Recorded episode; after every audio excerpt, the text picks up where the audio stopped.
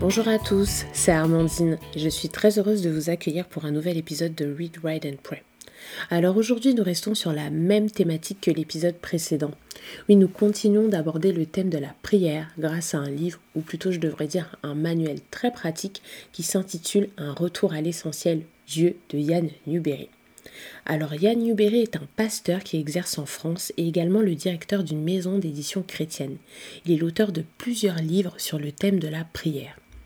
Alors pourquoi je vous parle de ce manuel aujourd'hui? Parce qu'au-delà d'expliquer ce qu'est la prière, Yann Newberry nous pousse à la réflexion et à l'action sur notre rapport à la prière. Tout le long, il nous incite et nous pousse à prier.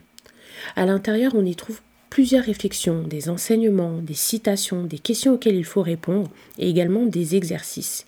Il y a des exemples pratiques, des schémas, des histoires tirées de l'histoire de l'Église, de qu'est-ce qui se passe quand des hommes et des femmes prient. Vraiment, ce manuel débroussaille le terrain de la prière, que ce soit la prière individuelle ou corporative. Il parle également des types de prières, des conseils pratiques pour organiser ces temps de prière. Et c'est vraiment l'atout principal de cet ouvrage, car quand il s'agit de prière, au final, on peut en parler en long et en large, mais il n'y a pas de meilleure manière d'honorer les ouvrages que nous lisons sur ce thème que de prier. Alors je vous préviens, comme je l'ai dit, il s'agit plus d'un manuel ou d'un outil que d'un livre.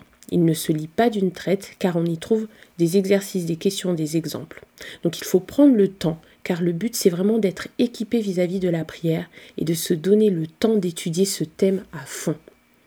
L'auteur s'appuie constamment sur la parole de Dieu et il insiste vraiment sur sa nécessité. Et ce que je trouve intéressant, c'est la place accordée à la prière en groupe, à la prière au sein de l'église locale. Car c'est vrai que lorsque l'on pense à la prière, on pense à un temps d'intimité seul à seul avec Dieu. On pense à ce verset de Matthieu 6,6 où Jésus dit Mais quand tu pries, entre dans ta chambre, ferme ta porte et prie ton Père qui voit dans le secret te le rendra. Mais là, l'auteur détaille vraiment l'importance de la prière collective. Il parle vraiment de sa puissance. Alors, je vais vous lire un petit extrait de ce manuel. Passer du temps avec Dieu, c'est un investissement.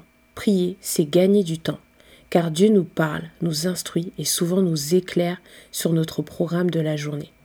Il nous montre les priorités, les attitudes justes à adopter, les paroles justes à prononcer, les actions à entreprendre ou à laisser de côté. Je n'ai jamais regretté d'avoir passé du temps dans la prière.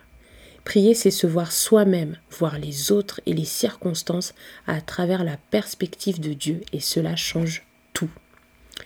Alors c'est un outil adapté à tous. J'ai apprécié le côté pratique, le lecteur est vraiment mis à contribution.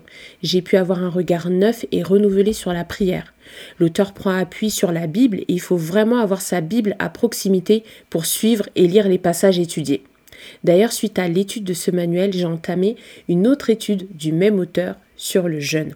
Alors vous l'aurez compris, je vous recommande fortement un retour à l'essentiel Dieu de Yann Newberry. C'est un outil très pratique, très concret, qui nous engage dans une vie de prière dynamique et fructueuse.